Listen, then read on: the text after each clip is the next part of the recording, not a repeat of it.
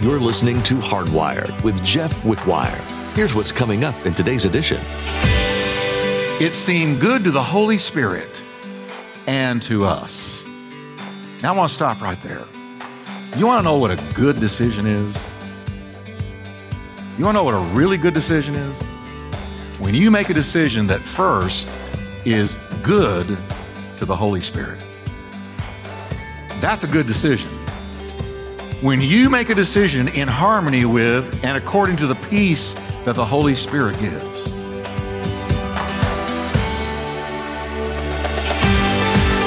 As Christians, we all have sin in our life that presents itself time and time again. Oftentimes, when it comes back to bite us, we choose to hide from God. In today's message, Pastor Jeff wants you to know that no matter where you're at in your sin or how many times you've asked for God's deliverance from it, He wants you to call upon His name. You don't have to dust yourself off or try to fix things on your own before coming into His presence. God simply wants you to follow Him in obedience and accept His gift of grace. Well, let's join Pastor Jeff in the book of Galatians, chapter 3, as he begins his message Paul, intimidated by no one. Paul was intimidated by no man. And I don't want you to be intimidated by a man or a woman. Don't fear anybody. The fear of man brings a snare.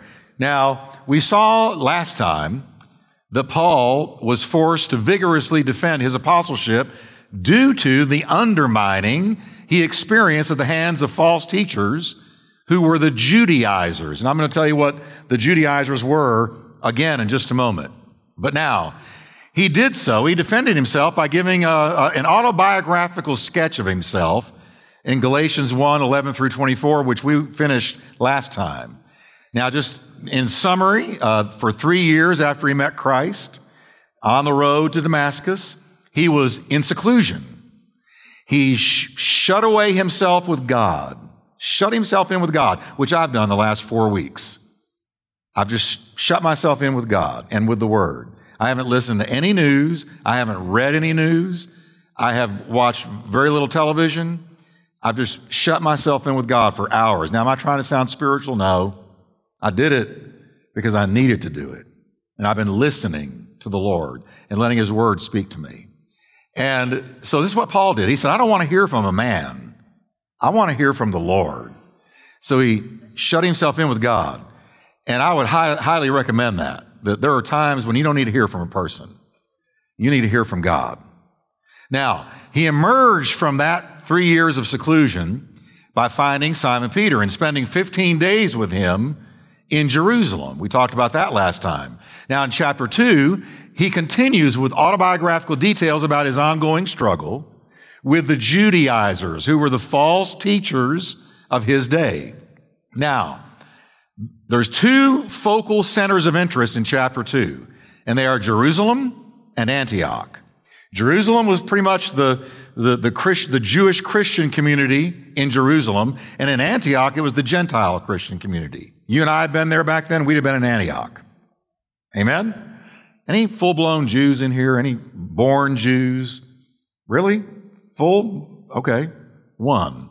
Like I said, we'd be in Antioch. Now, in, in both of those places, Paul had confronted the Judaizers head on. His keen mind, and it was keen, had seen right from the start the spiritual peril to the church if the Judaizers were allowed to win. They couldn't win. Remember, the Judaizers sought, here's, here's what they were. They sought to regulate the admission of Gentiles into the covenant people of God through circumcision and the keeping of the ceremonial law. They said, you're going to have to mix some Old Testament Jewish law with New Testament Christianity in order to be saved. Put another way, you can't be saved by grace alone. You're going to have to mix some works with it. I told you a couple of times ago that uh, any cult always has something you've got to do to get saved. And you can name the cult. I don't care who they are. If it's a cult, if it's an offshoot of Christianity, if it's a, if, if it's an, uh, uh, something, uh, uh an aberration, then believe me, there's something you've got to do. There's works involved. Because to our minds, it doesn't make sense that we don't have to do anything. We're saved by grace through faith, and that not of ourselves, lest any man should boast. See, the reason that God did that is so that you and I could never say, well, I did this work or that work really well, and that's what got me saved. God wouldn't get the glory for that. The Bible says God doesn't share his glory with anybody. So, we were saved by grace so that nobody can get the glory but God. You and I are saved tonight by the work of the Holy Spirit, by the grace of God. We looked up and by faith said, I trust you. And we were totally 100% saved by the finished work of Jesus on the cross. Nothing we did or ever could do could save us. Not anything. And there is not another world religion like that. They all say you got to do something. So it was the same with the Judaizers. You need to keep the ceremonial law, circumcision, and all this, or you couldn't be saved. Now, it says in Acts 15:1, for example, they insisted that, quote, unless you are circumcised, you cannot be saved. Well, this, this drove Paul crazy. If you want to see an angry Paul, this is what did it. He got mad, righteously mad. You didn't want to go up to the apostle Paul and say, hey, I think we need to mix works with grace. Oh, no, no, no. You would have a terrible experience at the hands of the mighty apostle Paul because for him, this was his swan song. This was the song he played every day to every crowd he preached to. It's by grace alone.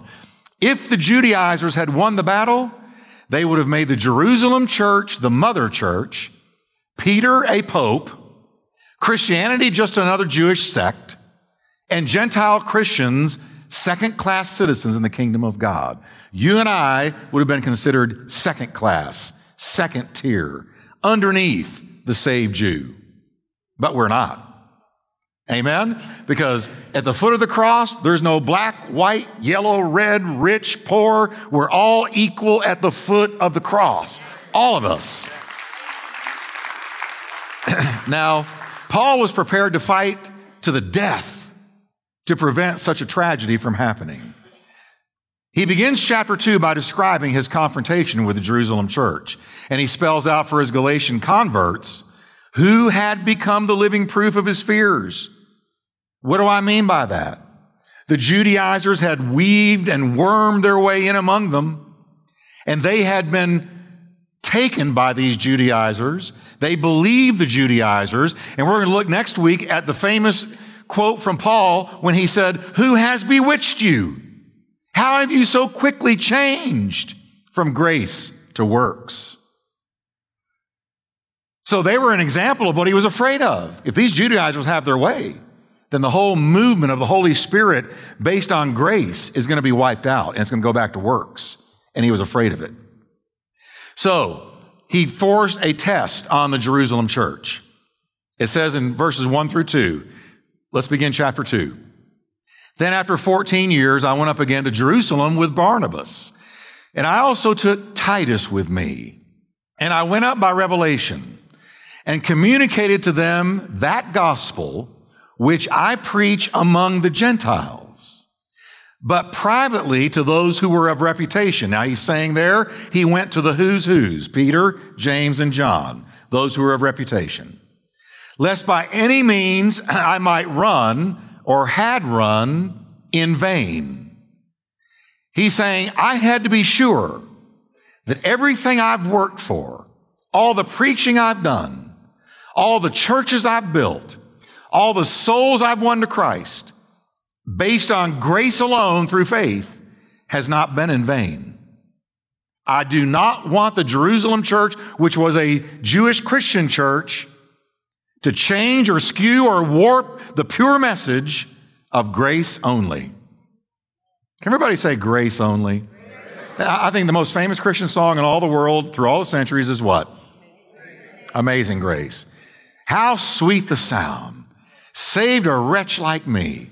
I once was lost, but now I'm found. I was blind, but now I see. Amazing grace crazy grace, stupendous grace, awesome grace. That's what saved us. And we're debtors to God. Amen. Completely and totally. Now, the first time he went to Jerusalem, it was in connection with famine relief.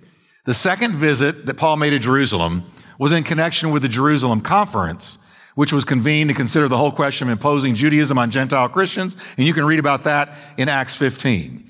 Now, Paul had asked, as I mentioned a moment ago, to meet with the leadership, the top dogs, the, the big boys, Peter, James, John.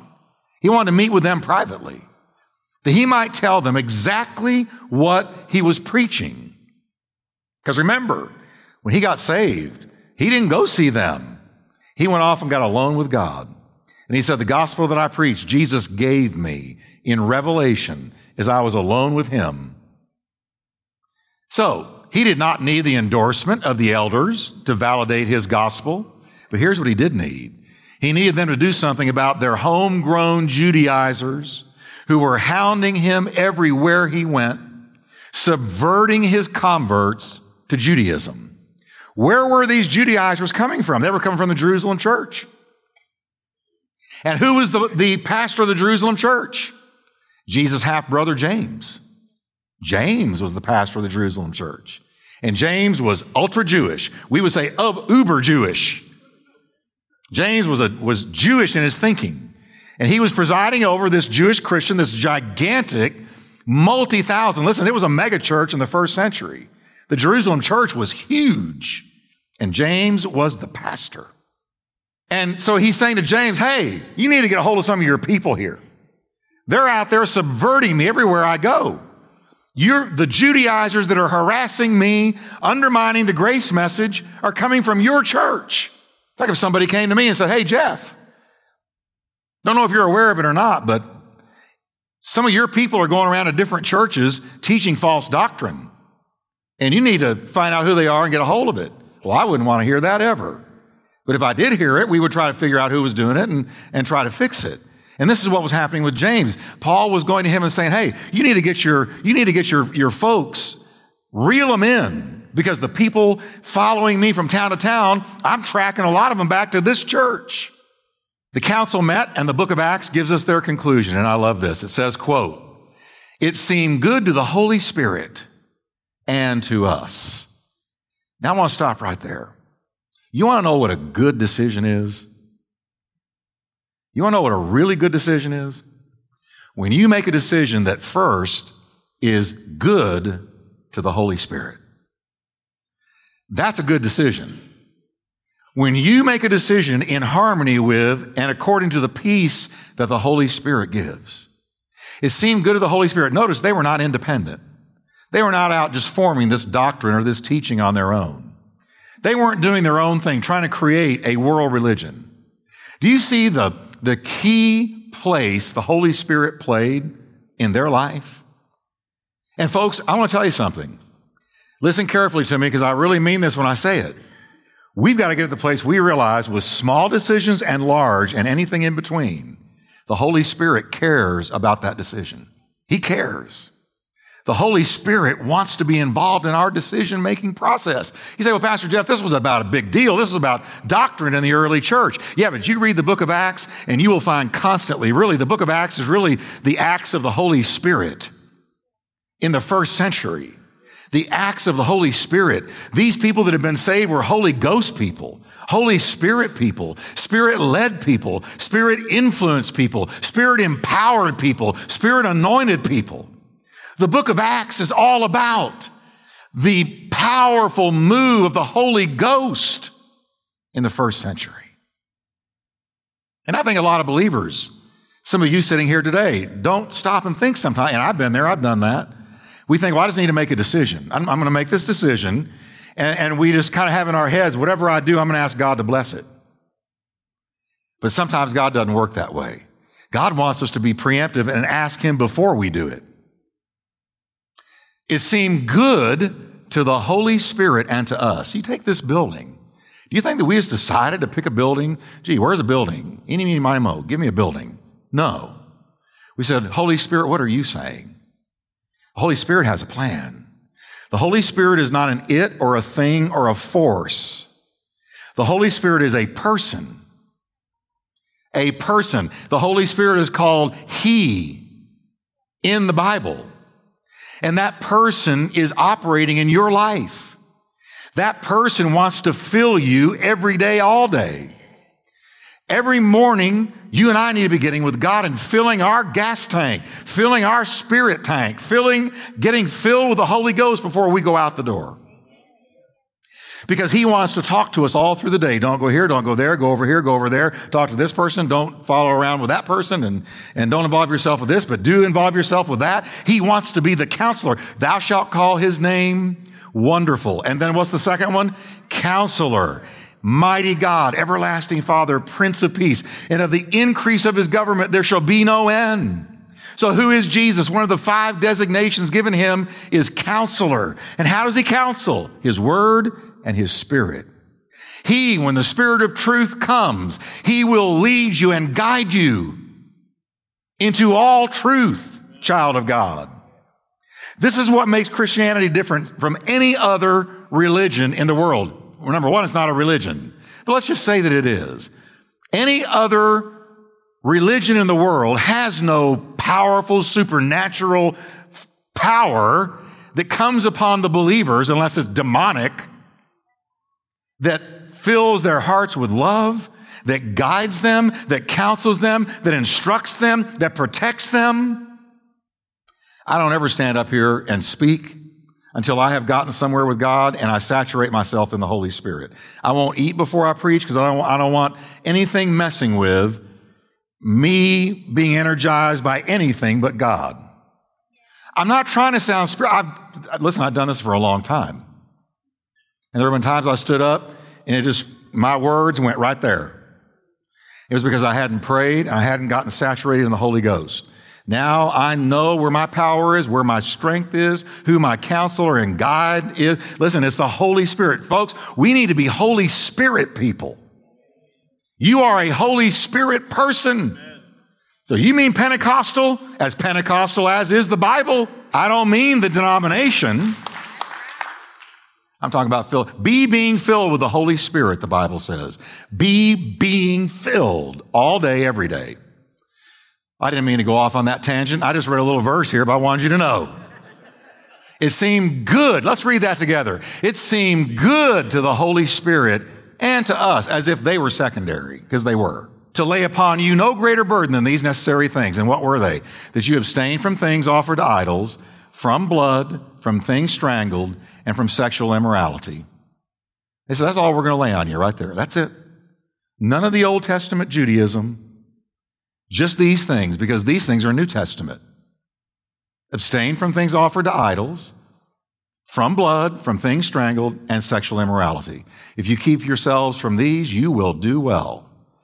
And that's what they said. And that was the end of their meeting. So Paul had not, as he put it, run in vain. Because now the Jerusalem church is with him in this. Now, this great victory prevented the disaster of the Jewish and Gentile churches splitting apart, thus destroying the testimony of the unity of the body of Christ, which is so crucial. It is in unity where God commands the blessing. In a church, in a home, in a marriage, in a friendship, it's unity where God commands the blessing. Now, verse 3 Yet not even Titus, who was with me, being a Greek, was compelled to be circumcised. He's, he took Titus with him. The, the big three, Peter, James, and John, saw Titus, and Paul's letting the Galatian believers know here that he had won over the Jerusalem leadership so completely that not even Titus, being a Gentile, was compelled by them to be circumcised. The leaders of the Jerusalem church accepted Titus at face value as a Christian. They saw him as an equal. Now, he next tells us that the question of Titus being circumcised would never have arisen if not for certain Judaizers who snuck in stealth like. Look what he says in verses four and five. When he went to meet with the Jerusalem leadership, and this occurred because of the controversy over Titus occurred because of false brethren secretly brought in who came in by stealth to spy out our liberty which we have in Christ Jesus that they might bring us into bondage. So when he goes to meet with the leadership on this whole issue of circumcision and Old Testament law, these guys, these false brethren snuck in and tried to influence the outcome of the meeting.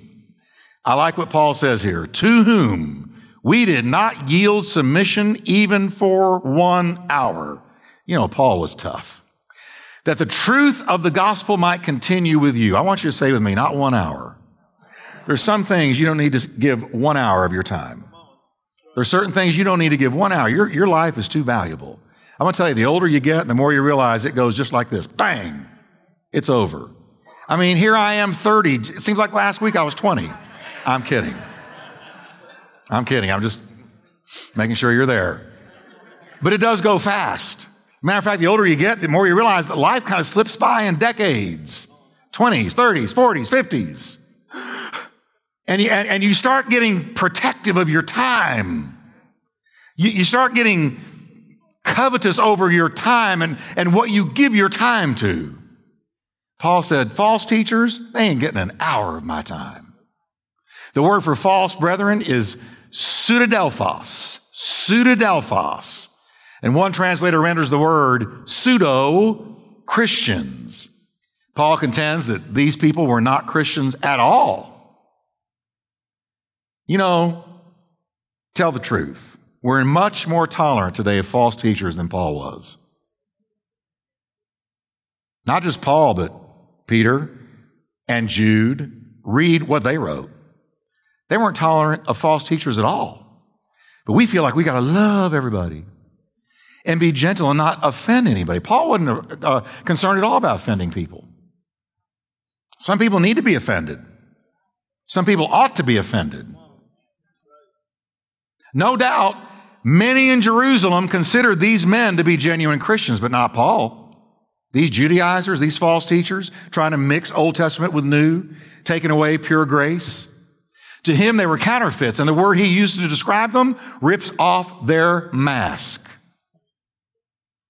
I told you a couple of weeks ago, not everything that calls itself Christian, dear church, is Christian. There's, a, there's, there's programs on Christian TV that are not Christian. There are some preachers and teachers that say they're Christian preachers and teachers, and they're really not. They don't preach the word. Some of them hardly ever mention the word. Some of them call themselves pastors, but they never even mention the Bible. They won't say the word sin. But just because somebody is charismatic or uh, seemingly successful or likable we tend to just receive anything they say, but we've got to get discerning. If you were to ask me, Pastor, what is the major problem in the church of Jesus Christ today? I would say discernment and lack thereof. There is a, there is a blindness that has come on the Christian church that, that just makes me marvel. I, I marvel at it. I can't believe the church has gotten as blind as it has in some areas. We don't discern anymore. And, and we're afraid to call, call a, uh, something wrong, wrong. We're afraid to call something that is false, false. We're afraid to offend or look like we're judging. Paul and Peter and James and John judged all the time. Hello, church. Well, but that's not love. Oh, yes, it is. Yes, it is. If, if, your little baby, if your child, when they were eight, nine years old, came in from, let me put it this way. One time, our little boy, Jeremy, when he was little, about eight or nine years old, had a friend over. We were living in East Texas, and they went outside to play. And then they came in at one point and they asked for a can. They said they were crawdad hunting. Oh, that's what I used to do, so go get them, son. Here's a can. And a few minutes later, they came back in and gave me the can. I looked inside. It wasn't crawdads, it was scorpions. It, and they thought it was crawdads. One of the biggest reasons why people avoid the church is because of the notion that it's too legalistic. The Bible quickly starts to look like an old rule book, and God starts to seem like a drill sergeant.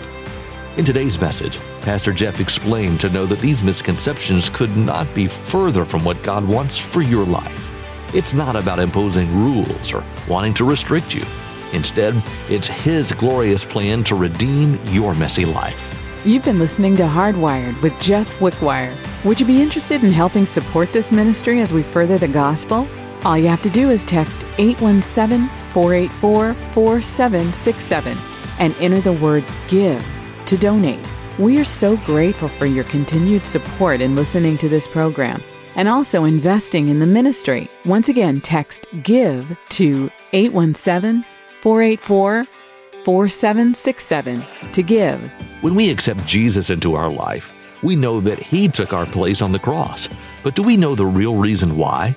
Quite literally, Jesus took the place of a murderer who deserved punishment. And is this how we view ourselves? Next time, Pastor Jeff wants you to know that you need to remember the sacrifice that Jesus made to save your soul. It's not possible for you to save yourself by being a good person or doing good deeds. Be transformed today.